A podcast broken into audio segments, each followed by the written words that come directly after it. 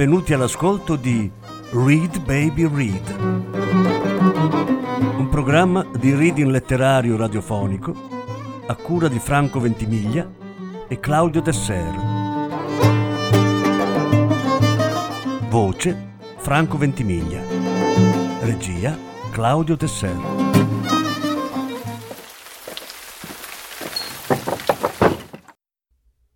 Alicia Jiménez Bartlett Due racconti dalla raccolta Sei casi per Petra Delicado.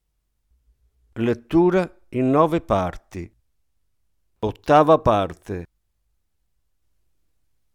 Tornammo in commissariato a mani vuote e lì trovammo ad aspettarci il commissario Coronas per una lavata di capo con i controfiocchi.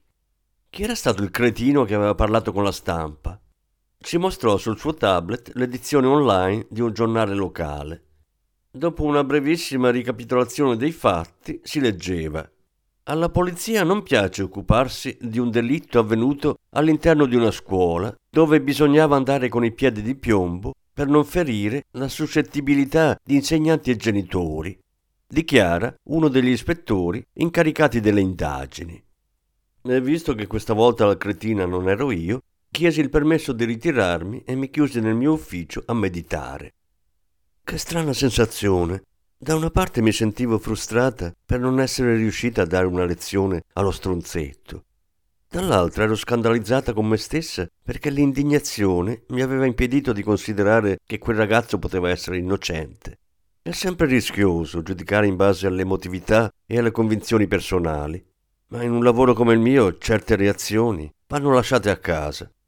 Solo che ora, per proseguire nelle indagini, quali elementi avevamo? Praticamente niente. A chi può venire in mente di uccidere una ragazza come Noemi all'interno di una scuola?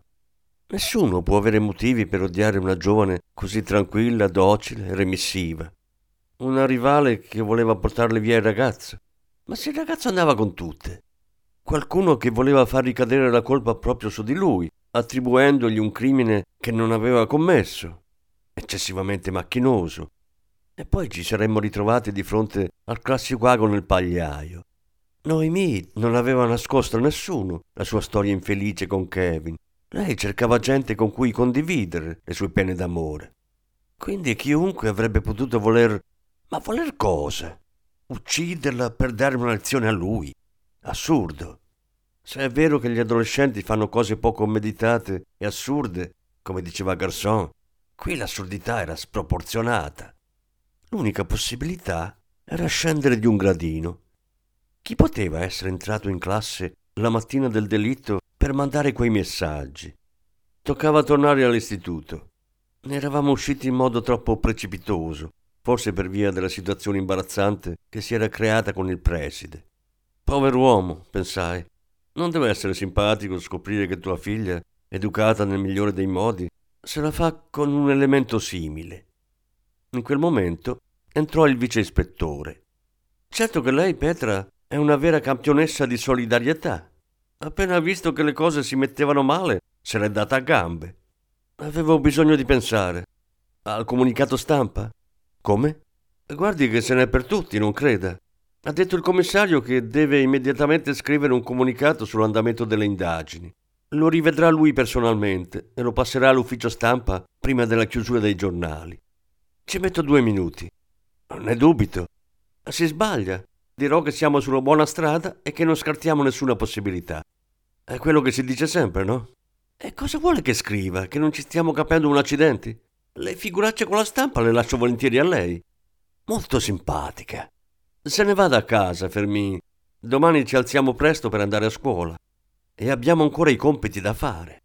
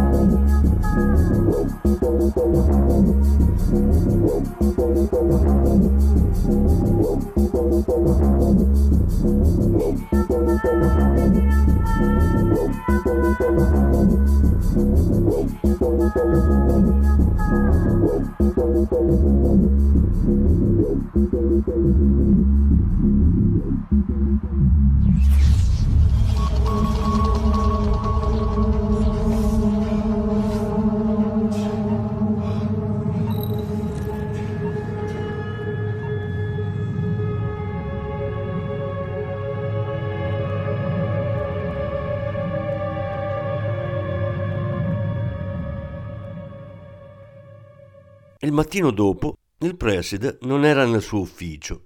Ci ricevette Marta Sardà, la tutor, che a quanto capimmo svolgeva anche le funzioni di vicepreside. Lei stessa tenne a spiegare. Luis ci è rimasto così male. Un uomo come lui, così per bene, così attento e preparato. Sapere che la figlia frequentava un ragazzo come quello.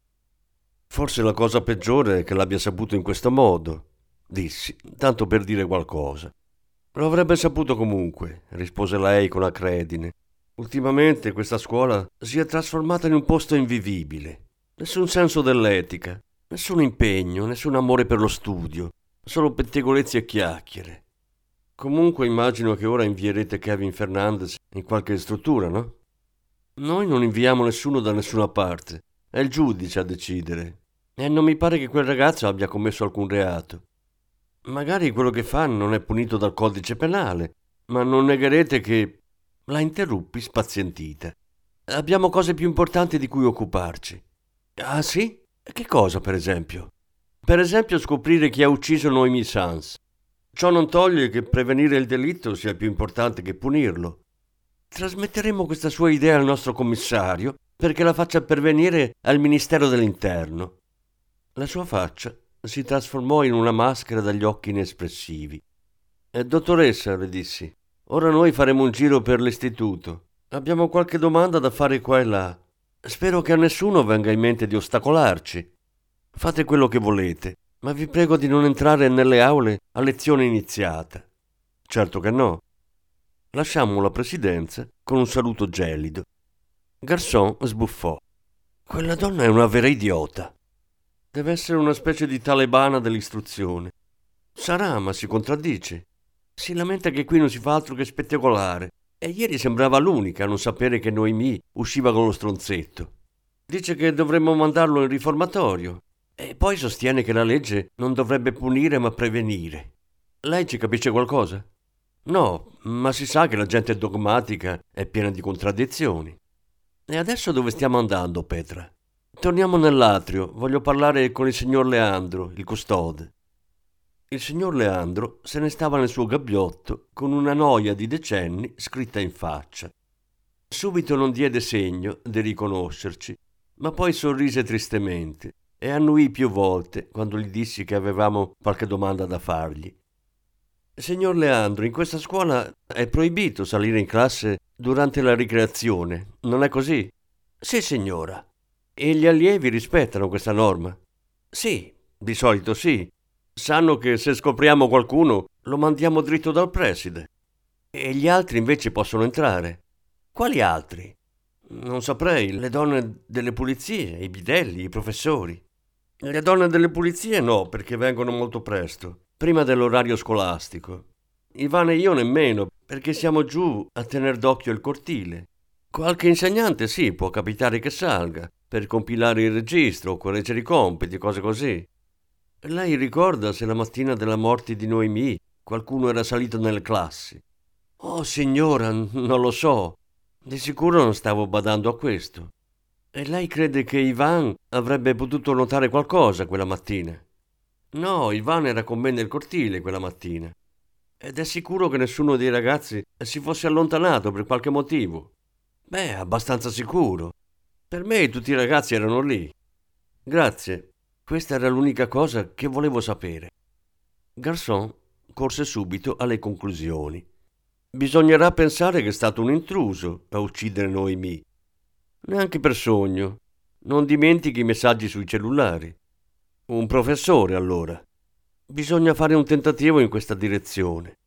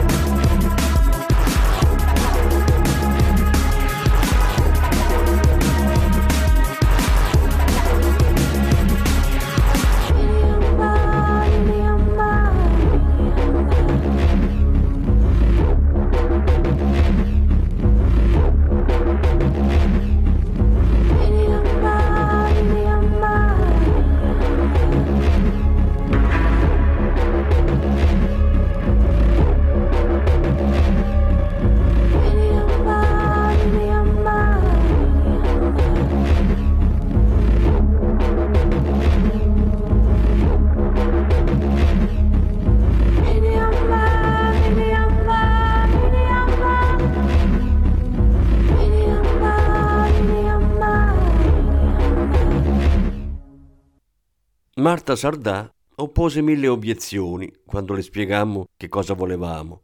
Era ovvio che stava cercando di far pesare il suo potere assoluto sulla scuola. Ma poi cedette e alle sei del pomeriggio, alla fine delle lezioni, tutti gli insegnanti che erano nell'istituto la mattina del delitto si ritrovarono intorno a un tavolo in sala professori.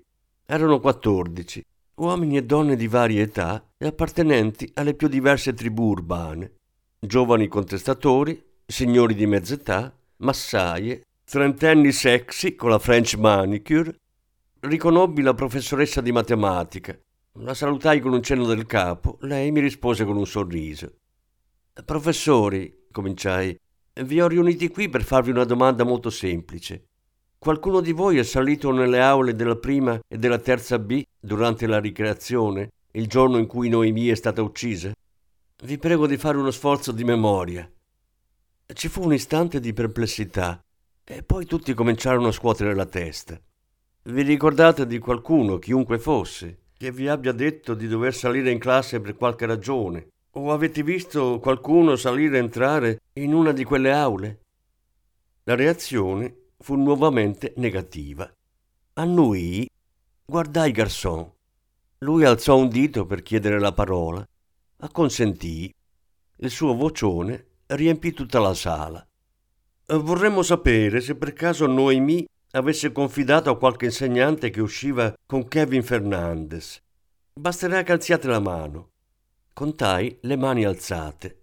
Undici. Non potevo crederci. Allora chiesi: E tutti voi sapevate che quella relazione era, diciamo, distruttiva per lei? Si moltiplicarono i segni di conferma. L'insegnante di matematica chiese la parola. Noemi era una ragazza molto sincera, di quelle che ancora si fidano dei professori. Per questo raccontava il suo problema. Li lasciammo andare. Uscimmo a prendere un caffè. Ero ansiosa di scambiare le mie impressioni con il vice ispettore. Appena ci sedemmo al tavolino di un bar, fu lui a cominciare. Senza prove materiali la vedo dura, ispettore. Qui bisogna andare a naso. E il mio mi dice che è molto strano che mezzo corpo insegnante sapesse vita, morte e miracoli della vittima, mentre quella tutor dei miei stivali non sapeva un bene amato cavolo di niente. Il suo naso si esprime in modo un po' colorito, ma devo dire che ha ragione. È molto strano. Non crede che dovremmo tornare a interrogarla proprio su questo? Immersi lo sguardo nelle profondità della mia tazzina. Era venuto in mente anche a me, però Fermin, quale movente poteva avere quella donna per uccidere una ragazzina di 15 anni? I moventi sono tanti quante le persone, Petra. Tutti possiamo avere una ragione per uccidere, solo che non lo facciamo. Senza contare che forse l'intenzione non era quella, me le è scappata la mano. Forse lei non c'entra niente, ma il dubbio io vorrei togliermelo. Sì, però dobbiamo andare cauti. Niente domande che possano metterla sull'avviso. Torniamo all'istituto. Il bidello Ivan ci aprì e ci chiese se avessimo bisogno di qualcosa. Gli risposi decisa. Ci chiami la professoressa di matematica e le dica che dobbiamo parlarle. La aspettiamo nel laboratorio di scienze. Nel giro di un quarto d'ora la professoressa era lì, tranquilla, solo avvolta da un velo di curiosità. La pregai di sedersi. Lei è una donna molto discreta, vero? Veramente non me lo sono mai domandato. Se lo domandi allora. Sì, credo di esserlo. Discreta e sensibile. Di fatto lei è stata l'unica tra gli insegnanti a informarci dei problemi di Noemi. E questo ci piace. Ci pare che fosse la cosa giusta da fare. Grazie. Vorrei sapere alcune cose che forse non sono troppo rilevanti per le indagini, ma che possono servirci. Però le chiediamo la massima riservatezza su questo colloquio. Può star sicura che non aprirò bocca. Mi dica, che tipo di persona è Marta Sardà? Non poté o non volle evitare di mostrarsi stupita e anche leggermente delusa. Doveva essersi aspettata una domanda di ben altro tenore. La dottoressa Sardà. Non posso dire di essere una sua amica, però abbiamo sempre lavorato bene insieme è una buona tutor, molto attenta. E dal punto di vista personale? Non lo so, vive sola, è una donna indipendente, ecologista, femminista, riservata. Ci sono molte persone come lei nel mondo della scuola. Ma, essendo come dice lei molto attenta, com'è possibile che non sapesse di quel che avveniva tra Noemi e Kevin? Vi ha detto lei che non lo sapeva? La cosa mi stupisce. Aveva molta simpatia per Noemi. Diceva che quando si fosse decisa ad avere più fiducia in se stessa, quella ragazza sarebbe arrivata molto lontano. Ma aspetti, non è possibile che non sapesse. Un giorno ero con lei in biblioteca ed è passata Noemi. Aveva gli occhi rossi. Si vedeva da lontano un miglio che aveva pianto. E mi ricordo che Marta mi ha detto Chissà cosa le avrà fatto stavolta quello stronzo. Avevo pensato subito che lo stronzo, eh, mi scusi l'espressione, e fosse Kevin. E non vi siete dette altro? No, come le dico, eravamo in biblioteca e non si poteva parlare. Mi dica, lei ha il numero di cellulare di Marta Sardà? Mi pare di sì, mi lasci controllare. Sì, ce l'ho. Può darmelo? Rimase immobile, non sapeva cosa dire. Preferirei... Posso averlo anche attraverso i nostri canali. Se lo chiedo a lei è per una questione di rapidità e perché so che lei non riferirà a nessuno che me l'ha dato. Beh, io... Stia tranquilla, la prego. Non sta danneggiando la sua collega. Si tratta solo di una verifica che vorremmo fare in via del tutto confidenziale. E va bene, ispettore. Mi lesse il numero che Garçon digitò all'istante. Poi uscì. Il vice ispettore mi guardò. E adesso cosa facciamo? Andiamo in commissariato. Le spiegherò là.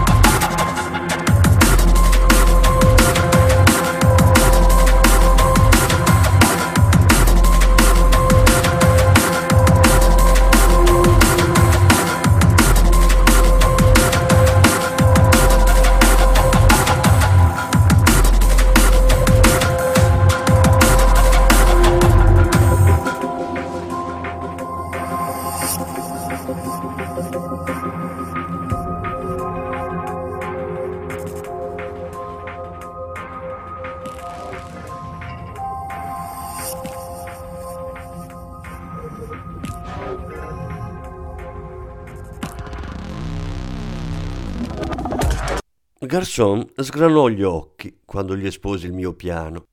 Mi oppose le obiezioni di sempre, legalitarie e improntate a un'idea molto alta di serietà e di etica professionale. Ma era chiaro che moriva dalla voglia di unirsi alla mia iniziativa. E che cosa pensa di scrivere nel messaggio? Mi alzai e feci qualche giro per l'ufficio. Garçon era incuriosito. Che cosa fa? Penso allo stile da usare Dobbiamo farci passare per un allievo, per un genitore, per un estraneo. Ogni sms nella sua brevità rivela un mondo. Alla fine mi decisi per un volgarissimo stile da ricattatore di telefilm. Non tutti seguono le serie televisive ambientate nelle scuole, ma quelle poliziesche raccolgono una larghissima audience. Avrebbe fatto il suo effetto. Presi un foglio e scrissi. So cosa hai fatto a Noemi. Vieni al bar La Palmera di Calle Rosselló domani alle sei. Se non ti presenti, parlo. Garçon approvò il mio parto letterario telematico. Fu lui a mandare il messaggio alla Sardà con l'impostazione numero privato. La giornata successiva era cruciale. Dovevamo andare all'istituto come se niente fosse e fare in modo che la tutor ci vedesse. Nulla doveva far sospettare che al bar La Palmera potesse incontrare qualcuno di noi. E così ci presentammo alla scuola di primo mattino. Ci aggirammo per i corridoi effettuammo una nuova e del tutto inutile ispezione oculare della palestra e andammo a chiuderci nel nostro ufficetto a sorseggiare tutti i caffè che Ivan volle portarci. Nel pomeriggio ripetemmo l'operazione e alle sei meno un quarto Garçon chiese a Ivan Potremmo parlare un momento con la Sardà? È appena andata via. Oggi è uscita prima. Partimmo di corsa. Eravamo già in macchina quando suonò il mio cellulare. Era l'agente Yolanda, dal bar La Palmera. Ispettore, secondo la descrizione fisica che mi avete dato, l'indiziata è già dentro il bar. Si sta guardando intorno e sembra che voglia sedersi a un tavolo. Che cosa faccio? Mostrale il tesserino e fermala. Noi arriviamo. Mi voltai verso il vice ispettore, che sorrise mentre metteva in moto. Il gioco sporco ha funzionato. E non sarà l'ultima volta. Lei qualche volta mi spaventa, Petra. Il mio ideale sarebbe spaventarla tutte le volte. Marta Sardà ci stava aspettando, indignata più che impaurita. Scattò senza darci il tempo di parlare. Posso sapere che cosa sta succedendo? Esattamente quello che sembra. Questa giovane agente l'ha tratta in arresto. Adesso siamo arrivati noi e la portiamo in commissariato per interrogarla. Per quale motivo? Per l'assassinio di Noemi Sans. Scoppiò in una risata da pessima attrice e mi fissò. È impazzita? Non credo. Venga con noi, per favore. Ha un avvocato? No. Ha il diritto di averne uno quando verrà interrogata. Vedrò se mi servirà. Tutto questo è talmente assurdo che non so cosa pensare. Siete sicuri di quello che fate? Dottoressa, può dirmi perché si trova in questo bar? Sono venuta per un ridicolo messaggio sul cellulare. Volevo vedere chi aveva avuto il coraggio di farmi uno scherzo di pessimo gusto. Andiamo. Adesso tutto dipendeva dalla nostra abilità e anche dalla sua capacità di resistenza.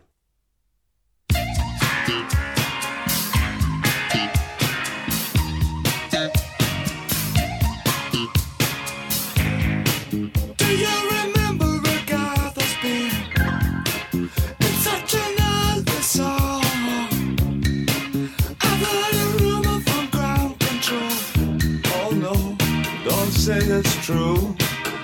They got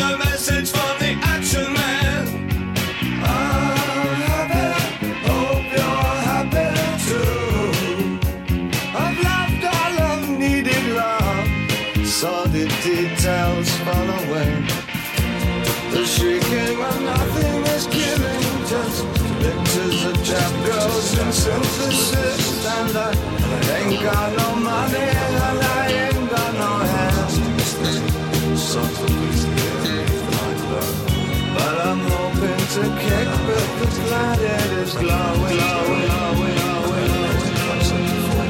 Ashes to ash and funk to funky. We know Major Tom's a junkie, strung out in heaven's high, hitting an all-time low.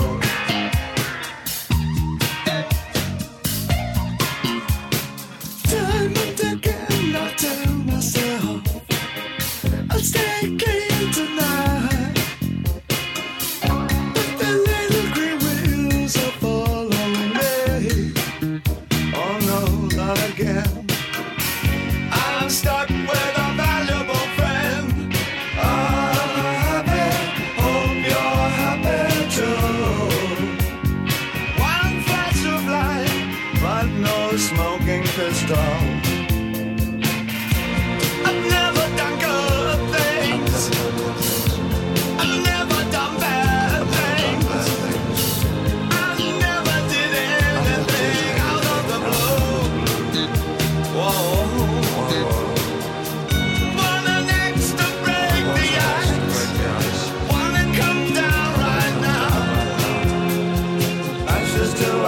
Just bank to blankets.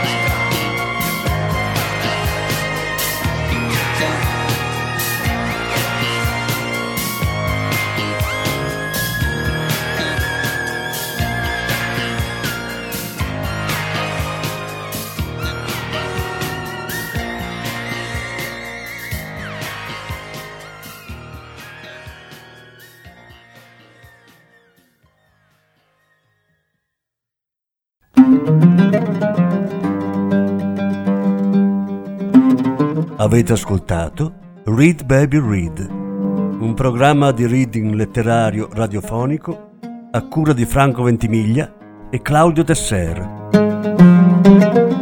Grazie per l'ascolto, alla prossima settimana. La nona parte della lettura sarà trasmessa la prossima settimana.